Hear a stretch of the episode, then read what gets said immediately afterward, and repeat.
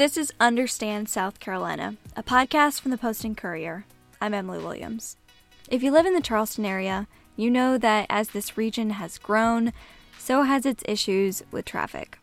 If you listen to this podcast in your car, maybe you're experiencing that right now. One of the main solutions proposed to ease that strain on our roadways is a mass transit system. That system is in the works for our area and it has been for years. It's called Low Country Rapid Transit, and this week we got the closest look yet at how it will actually work. It's a bus rapid transit system. We'll explain more later what that means, and it will stretch 21.5 miles, starting from the fairgrounds in Ladson running through North Charleston on Rivers Avenue, extending downtown, and ending in the West Edge area of the peninsula. The coalition of county governments behind the plans, that's the Berkeley Charleston Dorchester Chamber of Governments, or BCD COG, just launched a virtual public meeting with new details and visuals about the program. Today you'll hear directly from a couple people working with the Low Country Rapid Transit Project. But first, co host Gavin McIntyre and I checked in with reporter Ricky Dennis, who covers North Charleston, to talk about why this matters for you. At this point in time, we have kind of the closest look that we've had thus far at the project. My name is Ricky Ciapha Dennis, and I am a reporter at the Post and Courier covering the city of North Charleston for a while we've seen kind of images from kind of other major cities where the project has been successful um, and kind of the pictures there have been kind of used to kind of show people hey this is what you can expect for this massive project. But now uh, we kind of have uh, more architectural drawings and, and, renderings what this bus line will look like throughout the uh, us 78 and us 52 corridor so um, if you go on the website you will see kind of you know what the lanes will look like on Rivers Avenue. You'll see um, what the stations at the intersection of Remount and, and Rivers will actually um, look like, what the buses look like, what the stops look like, and things like that. So so it's a more kind of up to date images that give folks kind of a real feel of what this project looks like in Charleston. And going through the plan, was there anything noticeable that stood out to you one of the things that was notice- noticeable to me is just I guess how much kind of development uh, the, the planners are expecting. I mean, essentially, w- w- what what they're anticipating is that we will have kind of these small like town centers, you know, from Northwoods Mall all down uh, Rivers Avenue. So uh, the intersection of um, of Eagle uh, Landing Road and Rivers Avenue, which is where the mall is currently, they're really expecting that to see kind of the the largest amount of transformation in terms of new kind of retail um, and res- residential development. That same kind of development they're also expecting to happen at the um, intersection of McMillan and Rivers Avenue, where that where the county is building the social services hub, um, and the Naval Hospital is the, the plan is to turn that into some apartments. Um, and then the intersection of, of, Remount and Rivers Avenue, they're expecting some some new uh, commercial development to happen as well. But yeah, so so you know, just the idea that these um, not just Northwoods, but these other areas on the south end where they've been very dilapidated and, and suffered from a lack of investment for a long time. You know, just uh, looking at kind of the the drawings and the renderings of these new, you know, businesses and, and homes that are expected to kind of revitalize the area was kind of interesting to me. Again, I think it's one thing to, to hear about these plans, but to actually see kind of how they'll they'll um, come about um, was was pretty noteworthy. Like I said earlier, this system has been in the works for years. And the first thing that had to be decided was what form this mass transit system would take. What they settled on was Bus Rapid Transit.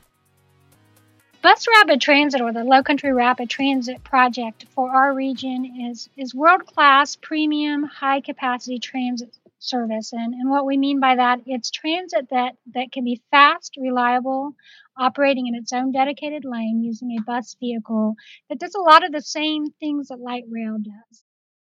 That's Sharon Hollis, a principal planner at BCD COG and project manager for the Low Country Rapid Transit Project. Uh, as we know, our population is continuing to grow, and we can only widen our roads so much to, to deal with congestion. So, in 2016, the BCD COG wrapped up a, an alternatives analysis really to identify what is the best way to increase the capacity on our roadways to, to have fast, reliable transit. We looked at everything from commuter rail to bus rapid transit, and really, bus rapid transit made the most sense for our region because not only is it scalable, so depending on how, how intense your corridor in terms of land use from the peninsula all the way up to uh, the Ladson area, you can really uh, implement it at a much more reasonable rate than light rail, but it's also um, flexible. So it has the ability to operate in, in mixed traffic where we have really not a lot of room to add more rail capacity to our region, like in the peninsula. So it really has that ability to grow with our region and do a lot of the same things that light rail can do at a, at a much easier um, price point and in a much flexible way for us to, to really bring something to our region sooner than later. There will be 20 stops along the route, which again we'll start at the fairgrounds in Ladson and extend all the way to downtown Charleston. Really, what Bus Rapid Transit is intended to do is be a limited stop ser- service to really hit those key activity centers where a lot of people are trying to get to.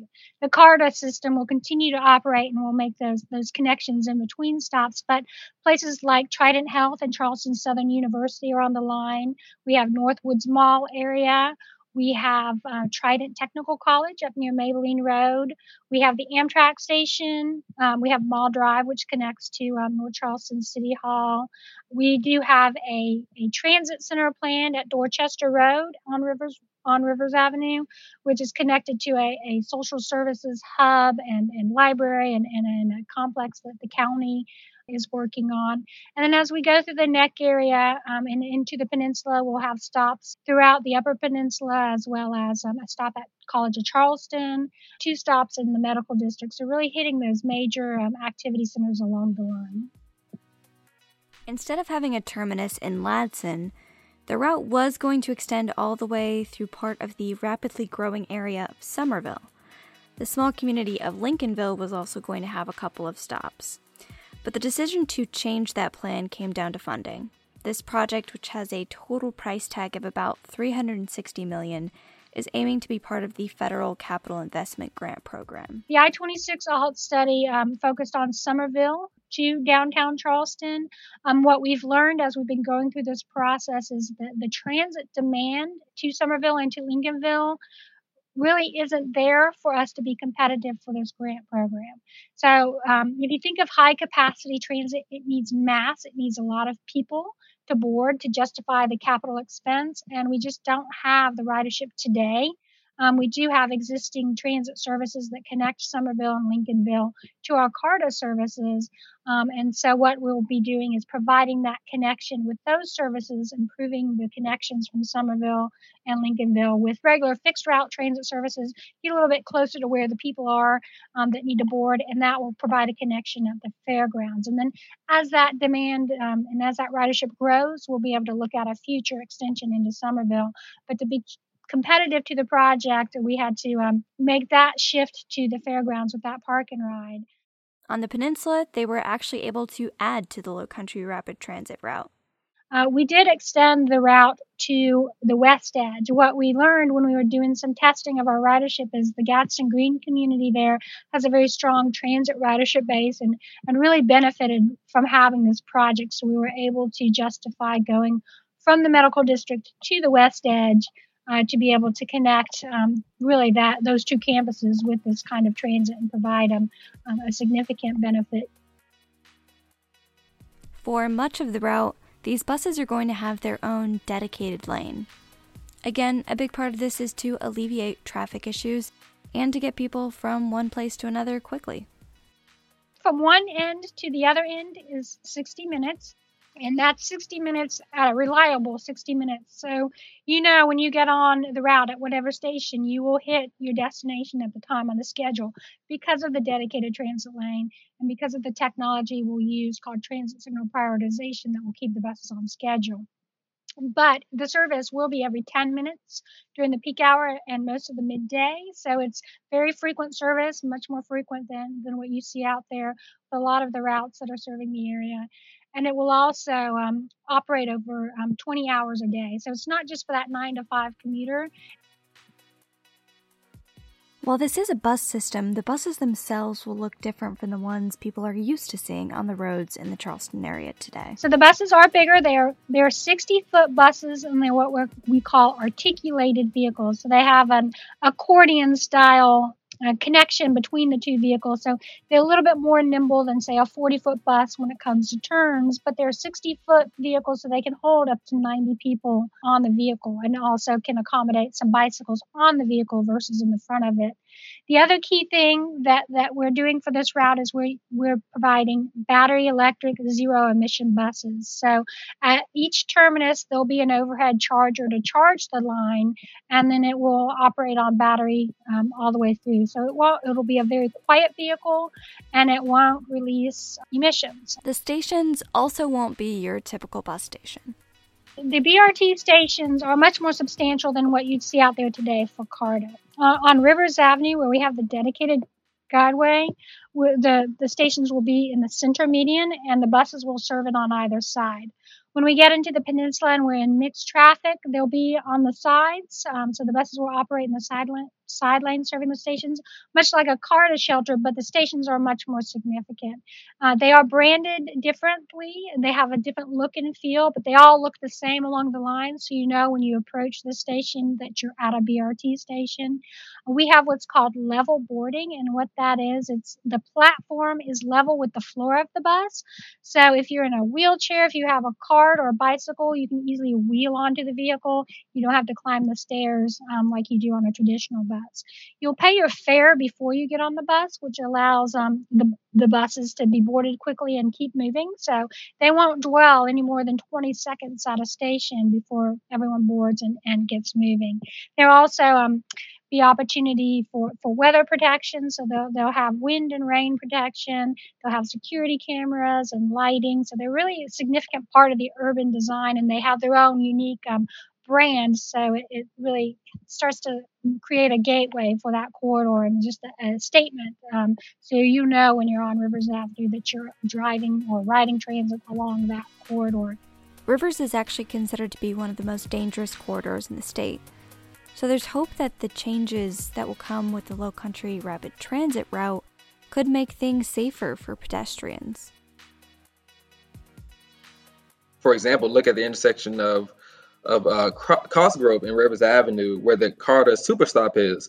People are walking across that intersection, you know, all day long. And you know, there and elsewhere in Rivers, you know, there there aren't uh, the crosswalks aren't always visible if they're even there at all. So so so it is very dangerous. Um, in fact, one of the one of the most dangerous in this in the state in terms of vehicle and, and, and pedestrian safety. But but there are plans to add, I mean, dozens of crosswalks and even to improve sidewalks along Rivers Avenue as part of this plan. So um, it, it, looks like it'll be in, improved for people who want to not just use the bus rapid transit, but folks who want to walk and, and bike as well.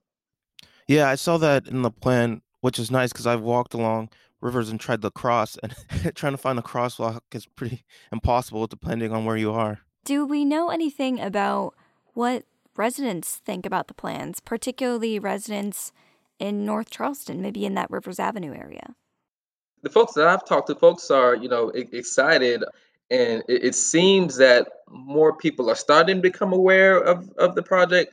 Part of that might be because of the fact that things are actually like breaking ground, like you know, with, with, the intersection of where the county is building their social service station. So I think the fact that people are seeing some things happening kind of makes a difference. But folks are do seem to be a little more aware about it, and you know, from from what I'm hearing, folks are excited about it um, as well. Just having a more efficient kind of uh, public transportation to take them, you know, downtown, take them to their jobs, um, and things like that. So folks, folks are excited, but at the same time, a little you know wary and, and, and, cautious too and i know we'll, we'll probably talk more about the affordable housing aspect later but that that is a, is a key concern for a lot of people yeah let's get into that affordable housing question so as we've discussed before, affordable housing is a huge issue in the Charleston area.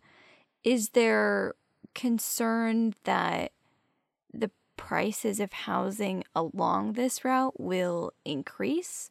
Or you mentioned the new development that's expected to kind of spring up around it. Is there anything being done to make sure that if there's new residences built, that maybe some or all are going to be affordable. The affordability, from from what I'm observing, seems to be the main concern for for folks um, when it comes to this bus rapid transit line. Planners have actually said that you know what exactly what we do not want to happen is for us to invest in this line and for it to drive up, you know, rents and and, and the and the costs of, of houses around the line where people who need it, you know, can't even afford to live there because then that defeats the whole purpose of what we're trying to accomplish. Um, a lot of the people who rely on public transportation, you know, are, are, are folks who are not rich or not wealthy, you know, or come from, you know, working class or, or low income uh, households. So they are the ones who are going to be able to need to afford to live um, near the line. So it's, I guess, it's, for for starters, it's good that planners recognize that you know that that, that is a it is a priority and, and it's something that's going to have to be looked at and dealt with carefully in, in order to make sure that it doesn't drive up costs of, of rents and, and home prices around the line. What what planners are saying is that really those rules and, and policies to encourage and potentially require affordable housing is going to fall on the local on the local governments um, where this line is is going through and and right now there are you know conversations happening between the the cog and the, the city of north charleston and, and i'm sure potentially other uh, municipalities about some policies that can be put in place uh, that can require future development around this line to be um, affordable the city of north charleston has has um, you know in the process of of, of passing in an overlay district along Rivers Avenue where the line is going to uh, run through. Part of that overlay district is encouraging uh, developers to set aside a certain amount of their uh, residents for uh, for affordable housing. It doesn't require it, but it kind of gives them an incentive to where if they do it, they can make their properties you know more dense and, and add more housing. So you know, I guess it's a step. Um, you know, some folks I have talked to, you know, said that that in and of itself is a good thing, but isn't potentially aggressive enough. Um, and, and I guess it kind of remains to be seen whether or not you know the city can, in fact, will will actually require developers who are building homes around this line to set aside a portion of of those um, units or, or, homes to to be affordable. So so there are some steps being made. The COG is actually in, in in the process of I guess releasing an affordability report that will include specific policy uh, recommendations for municipal governments to consider adopting to to encourage um, affordability around um, around the corridor.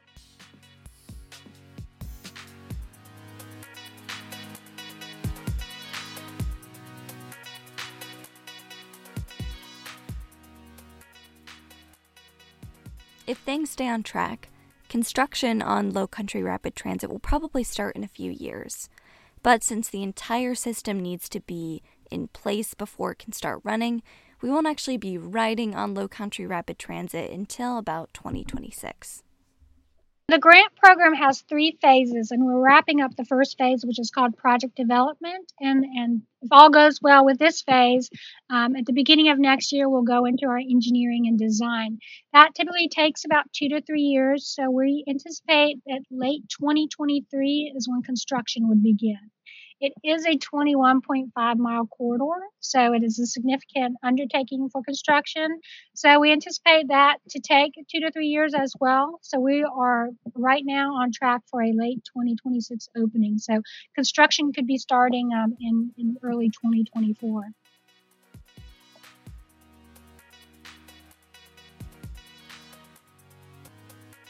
I've been hearing a lot of excitement from community members. oftentimes they'll say things like, you know, we needed something like this yesterday. That's communications and outreach specialist Morgan Grimes who's been meeting with community members about the project. There's so many ways to stay updated with the project. Um, of course, we have our online meeting, which is currently running until the end of next month. And we really encourage people to go take a look at those visualizations and leave their questions. But we also have so many other ways that community members can stay engaged. Sharon and I will do neighborhood meeting presentations, community presentations as well. I also will be out in the community doing a lot of um, tabling So I'll be at different events, um, safely engaging with the public about the project where they can meet me in person. Um, I also have my community office hours, which are also a way that people can engage with the project in person. So we want to ensure that we're offering both virtual and in person um, opportunities that community members can really just engage with us about the um, about the project, and we can answer any questions they have.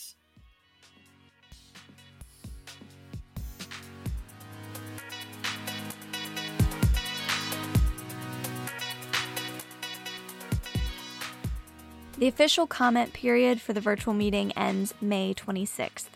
We'll include links to the virtual meeting and some basic instructions on how you can give feedback in today's show notes. And let us know what you think of the plans too. Email us at understandsc at postandcourier.com or tweet us at understandsc.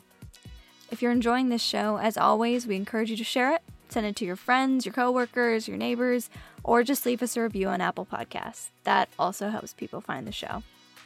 Thanks so much for listening, and we'll be back next week. Understand South Carolina is a production of the Post and Courier. Our music is by Billy Fountain. You can stream his music on Spotify at Billy Fountain.